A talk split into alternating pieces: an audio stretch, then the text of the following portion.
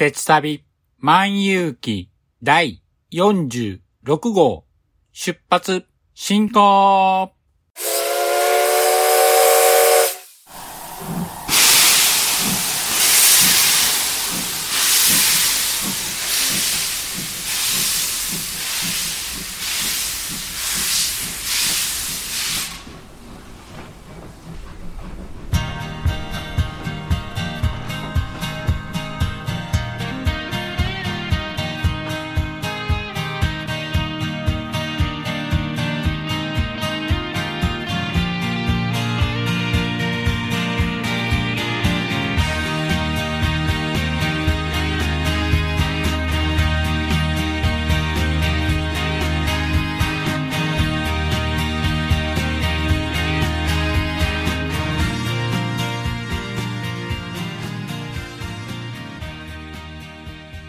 毎度ご乗車ありがとうございます。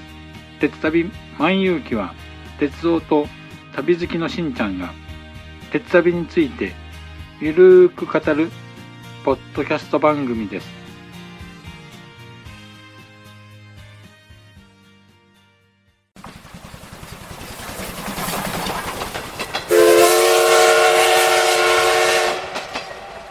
鉄旅万有記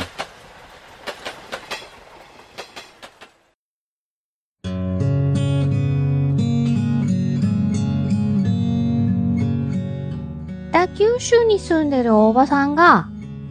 アニメや映画など、オタク成分たっぷりにお話ししてるよ。北九州の片隅、みんな聞いてね。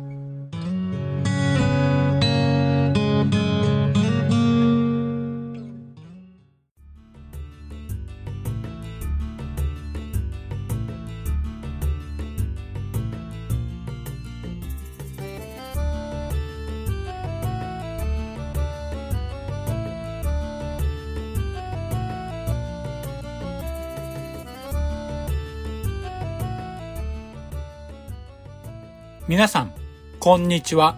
鉄旅万有記パーソナリティを務めさせていただきます。しんちゃんと申します。よろしくお願いします。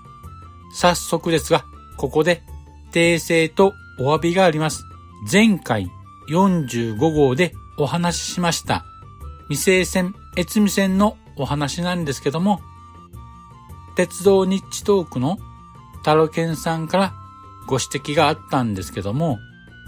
美濃大田駅をですね、私は美濃大田駅と間違えて読んでしまいました。申し訳ありませんでした。名前につきましては間違えないように気をつけていたんですけども、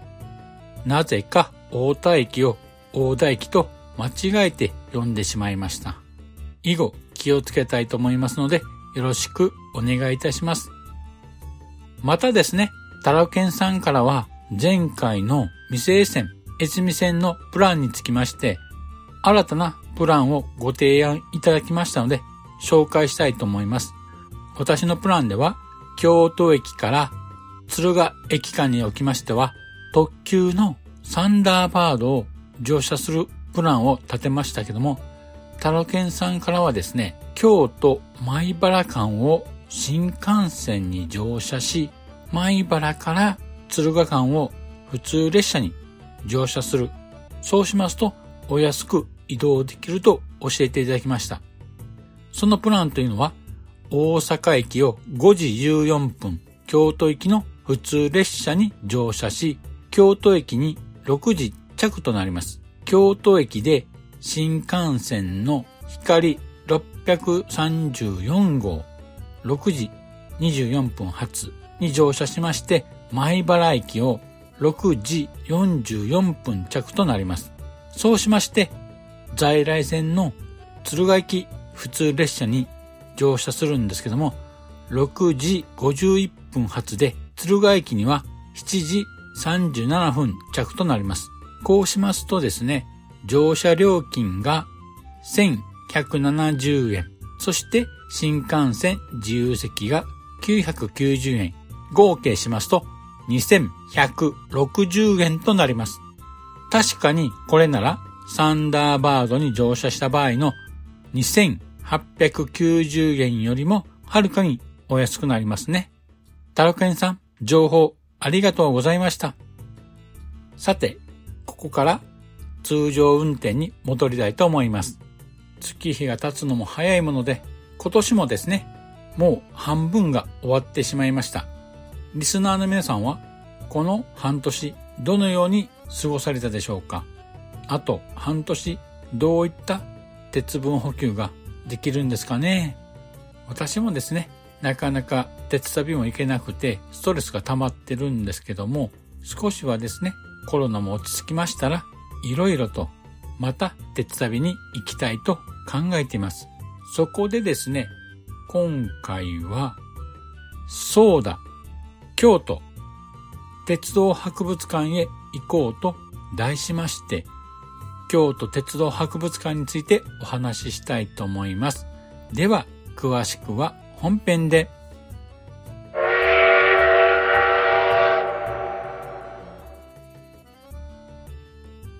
さて、今回は、そうだ、京都鉄道博物館へ行こうと題しまして、いろいろお話ししたいと思います。まず、京都鉄道博物館の説明からしますと、京都の梅小路公園に隣接する鉄道関連の博物館で、最寄り駅は山陰本線 JR 坂野線の梅小路京都西駅となります。京都駅からだと一駅分となります。京都鉄道博物館はもともと2015年平成27年の8月まで梅小路蒸気機関車館だったんですけども、大阪市弁天町にあった交通科学博物館の閉館に伴い収蔵物の一部を移転し、梅小路蒸気機関車館を拡張、リニューアルして、2016年、平成28年の4月にグランドオープンした日本最大級の鉄道博物館となります。展示面積は約3万1000平方メートルもあります。大体ですね、甲子園の8割ぐらいの広さと思ってもらえばいいかと思います。展示されている車両は蒸気機関車から新幹線まで、なんと53両もの貴重な車両が展示されています。なんといっても、京都鉄道博物館の特徴は、梅小路蒸気機関車館からの引き続き、館内には現役の線形車庫と転車台が存在します。線形車庫とは、中央部分に列車の方向転換をするための転車台があり、その周辺に扇形の収納庫がある車庫のことで、そうですね。例えば、機関車トーマスなどに出てきますので、見覚えのある方もいらっしゃるかと思います。この線形車庫は、1914年、大正3年に建設された鉄筋コンクリート製の車庫なんですけども、こんな大きなですね、線形車庫はめったにお目にかかることはできません。そしてですね、この線形車庫なんですけども、2004年、平成16年には国の重要文化財に指定されています。またですね、営業船扱いの展示用の引き込み線もあってですね、施設内には標識類なども設置されているそうです。あ、そうそう。あとですね、収蔵されている車両はですね、いわゆるトップナンバーと言われる製造第1号の車両が多く収蔵されているのも特徴の一つです。この凄さがですね、どこまで伝わるかちょっとわかんないんですけども、いろいろ説明していきたいと思います。さて、施設の方なんですけども、プロムナード、本館、トワイライトプラザ、線形車庫の4つのエリアに分かれています。まず入館すると、プロムナードがありまして、そちらにはですね、銀河鉄道39のモデルになりました C62 型蒸気機関車や日本の誇る高速鉄道の始祖でもあるゼロ系新幹線、さらにはオレンジ色と緑色の湘南色と呼ばれる塗装のクハ86系の1号車が展示されています。まず最初に見てほしいのが C62 型蒸気機関車なんですけども、日本有数の大型蒸気機関車で、その大きさと重厚感には圧倒されますので、ぜひ見てください。さらにですね、ゼロ系新幹線は今となっては貴重なビュッフェ車両も展示されています。また、車内を展示室に改装してですね、パンタグラフや先頭車両の丸いカバーですね、花のようなを展示していますので、ぜひ見てほしいものです。そして、極めつけは何と言っても、運転席に座ることができます。もう、これだけでですね、テンション上がりまくりっていう感じになってしまいます。さて、先を急ぎたいと思います。プロムナードを抜けるとですね、本館入り口の手前左にはトワイライトプラザがあります。こちらはですね、寝台列車が展示されていまして、かつて大阪と北海道の札幌を運行していました寝台特急トワイライトエクスプレスの EF 81型電気機関車と食堂車のダイナープレイヤーです。さらには最後尾に連結され展望窓があるスイートルームが特徴的な A 個室車両が展示されてます。うーん。今見てもですね、かっこいいんですよね。この深緑の車両。憧れの車両なんですね。さらには EF85 型電気機関車と寝台特急ブルートレインとして運用されましたプルマン式の A 寝台24系客車が展示されています。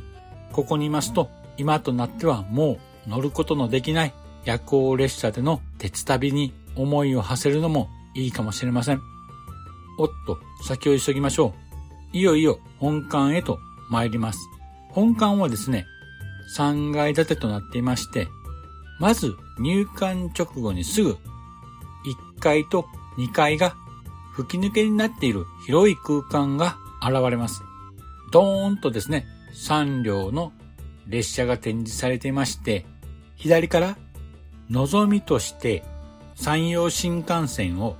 300キロで運行していました。500系新幹線と、昼間は座席車として、夜は寝台列車として日本中を駆け巡った特急用電車の581系電車と、来庁などで運用され、ボンネット型が特徴の特急電車の489系電車が目に入ってきます。やっぱりですね、500系新幹線を見てもらいたいんですけども、この500系新幹線を間近で見るとですね、ロケットのように鋭くとんがったノーズに戦闘機のコックピットのようなキャノピー型の運転台。もうそのかっこよさが際立っていますよね。あと、ぜひ見てもらいたいのが、581系電車の座席と寝台と一編成で二通りの運行ができた画期的な車両を見てほしいんですね。他にもですね、国産初の量産型蒸気機関車の230系蒸気機関車や国産初の大型直流電気機関車の EF52 型電気機関車など展示していますので、ぜひ見てほしいものです。さらに奥へ進んでいきますと、貨物やですね、寝台列車を牽引した EF66 型電気機関車や DD51 型ディーゼル機関車が展示されています。そして、シンデレラエクスプレスで有名な100系新幹線も展示されています。また、さらに奥にはですね、引き込み線があって実際の営業線として繋がっていまして、現役で運行している車両などが臨時で展示されています。1階にはですね、他にもですね、列車の仕組みを体験できるペダルを漕ぐと動く人力トロッコもありますし、また壁にはですね、いろいろな列車のヘッドマークが展示されています。さて、次は2階へ移りたいと思います。2階へは入り口横のエスカレーターで上がっていくんですけども、エスカレーターの壁にはですね、SL のナンバープレートが展示されてまして、そこにはですね、幻の SLC63 のプレートも展示されていますので、探してみるのもいいかと思います。そして2階に上がりますと、2階からはですね、吹き抜け部分から1階に展示されているいろいろな車両を上から見ることができます。では、2階の展示について紹介したいと思います。ここの目玉は何と言っても鉄道ジオラマと運転シミュレーターとなると思います。まずですね、鉄道ジオラマなんですけども、こちらは約300平方メートルの広さで日本最大級の広さとなる OH ゲージのジオラマとなっています。JR の車両はもちろんのこと、過去の車両や近鉄、阪急、京阪、南海などの関西の私鉄の車両もあります。こちらでは1日数回解説付きで列車が運行されますので、ぜひ時間をチェックして見てみてはいかがでしょうか。次に運転シミュレーターなんですけども、こちらはですね、在来線用が6台、新幹線用が2台、シミュレーターが設置されていまして、この運転シミュレーターを体験するには、抽選方式となっていまして、抽選整理券を運転シミュレーターコーナーの発見所にて入場券を提示した上で抽選券をもらうことができます。当選発表はですね、運転シミュレーターコーナーの他にもですね、ネットでも確認できますので、他の展示を見ながらですね、ネットで確認することもできます。しかしですね、注意してほしいのが、この抽選なんですけども、1日1回しか応募できないので、当選するのはなかなか至難の技でもあります。あとですね、運転シミュレーターは在来線と新幹線があるんですけども、こちらはですね、選ぶことができないので、運次第ということになります。私はラッキーなことにですね、当選したので、シミュレーターを体験したんですけども、できることならば、新幹線の運転シミュレーターに当選したかったんですけども、こちらはですね、残念ながら在来線のシミュレーターとなってしまいました。このシミュレーターなんですけども、大きなモニターにですね、本物そっくりの運転台が用意されていまして、画面には CG で描かれた街がありまして、その中をですね、列車を運転していくんですけども、そうですね、簡単に説明しますと、リッチな電車で GO といった感じでしょうか。このシミュレーターなんですけども、帝国通りに目的地の駅まで運転するのが目標なんですけども、これがですね、意外と難しいんですね。私の腕前では目的地の駅まで到着することができませんでした。やはり私はですね、運転するよりも乗ってる方が好きですね。あと、他にもですね、2階には現代と昔のですね、駅の発見機、改札といった駅そのものを模した展示もありまして、自動改札機の構造がわかるようにですね、スケルトン構造になった改札機がありまして、あっという間の速さで切符を読み取り、出口で切符が出てくる仕組みには圧巻でしたね。あと、昔懐かしいパタパタ式のですね、列車案内板がありまして、これもですね、自分で列車名、発車時刻、行き先表示を設定することができます。列車名にはですね、もう今は走っていないブルートレインの列車名や懐かしい特急電車の名前も表示できます。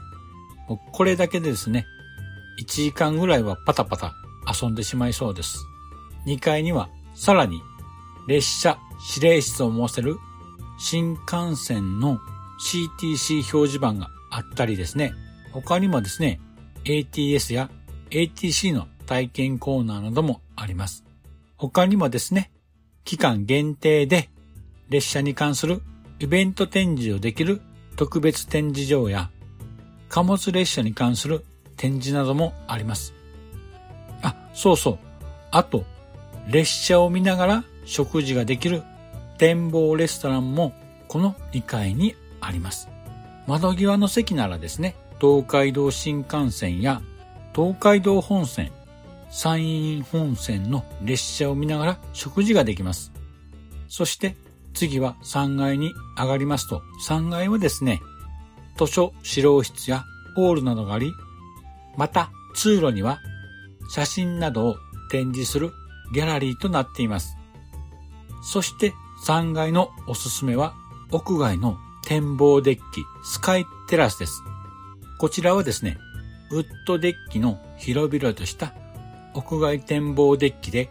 先ほどの展望レストランと同じように東海道新幹線、東海道本線、そして山陰本線の列車などが見ることができます。デッキにはですね、運行表示装置が設置されていますので、モニターには在来線列車の位置情報が表示されていますので、リアルタイムで運行状況を確認しながら列車を見ることができます。そうですね。個人的には展望レストランもいいんですけども、こちらのスカイテラスの方が鉄道ビューポイントとしてはおすすめします。そして最後は線形車庫なんですけども、線形車庫へは本館2階から連絡通路がありますので、こちらから行くことができます。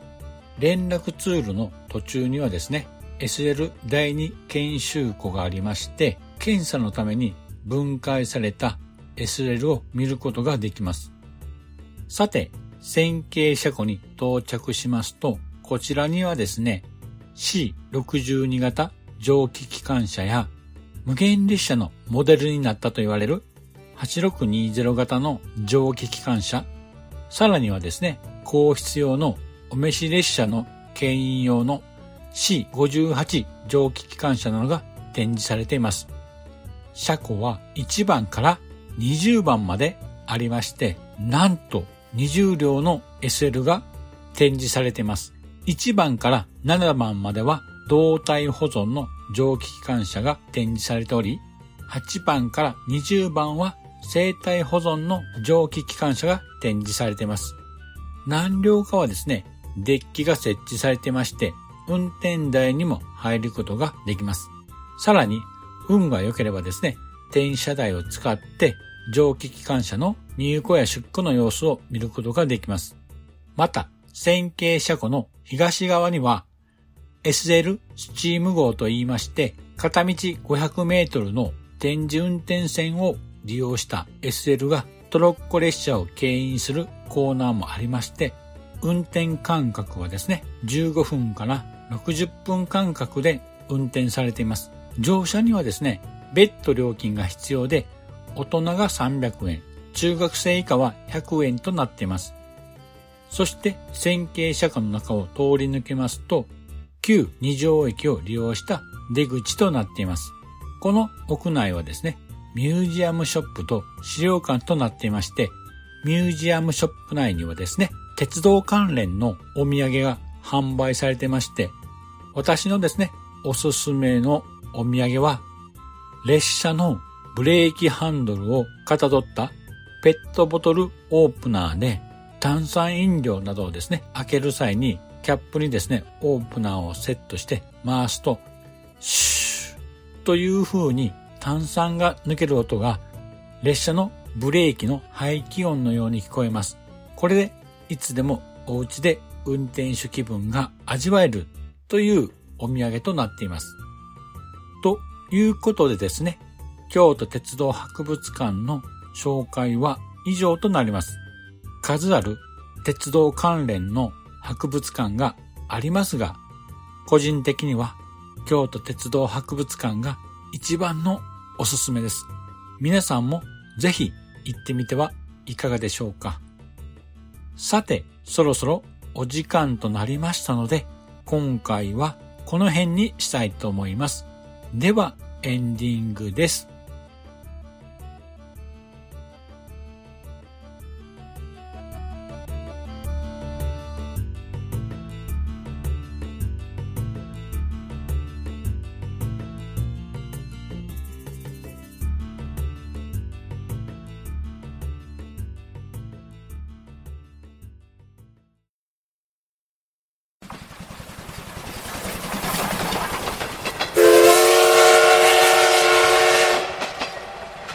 旅万有記。おかえり。今日は忙しかった？それともいつも通りだった？ねえねえ私のお話聞いて聞いて。少し配信して長く配信して。夜のゆいろく聞いてください。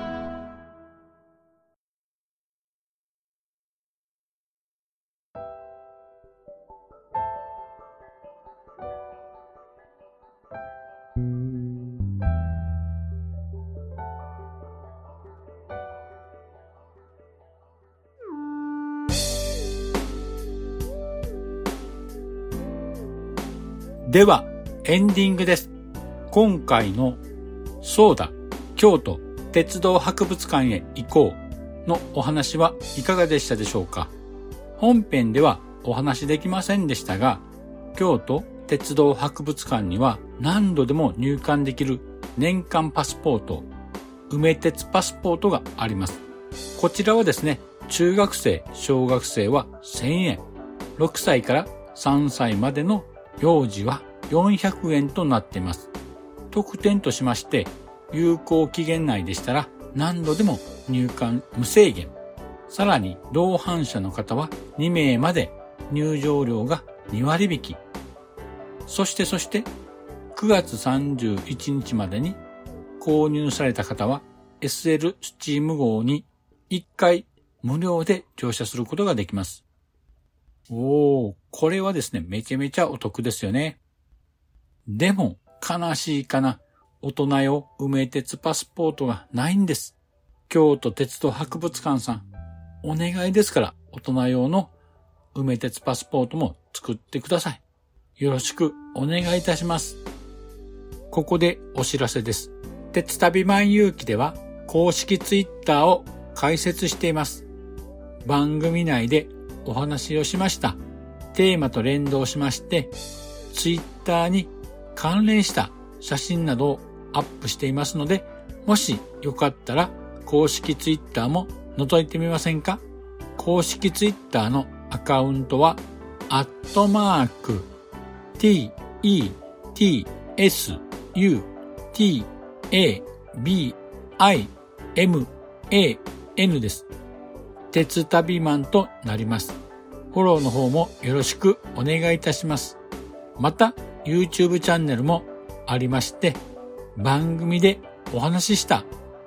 テーマに関する動画などをアップしていますので、こちらもですね、ご視聴いただくととても嬉しいのでよろしくお願いいたします。検索窓から、鉄旅万有記、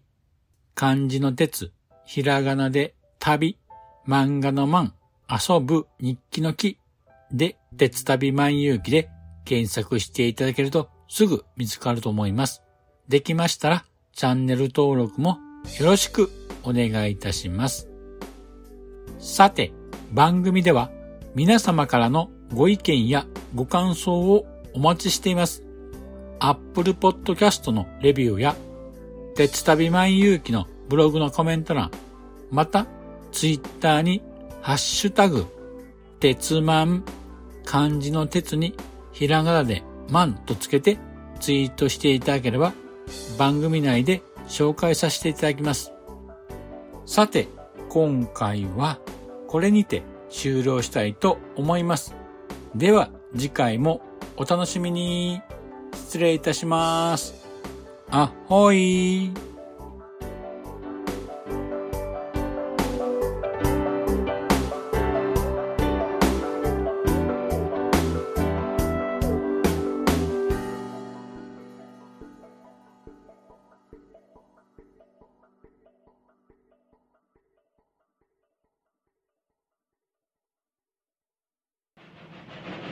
長らくのご乗車、お疲れ様でした。まもなく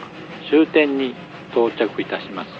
くれぐれもお忘れ物のないように、今一度お手回り品のご確認をお願いいたします。では、またのご乗車を心よりお待ちしております。ありがとうございました。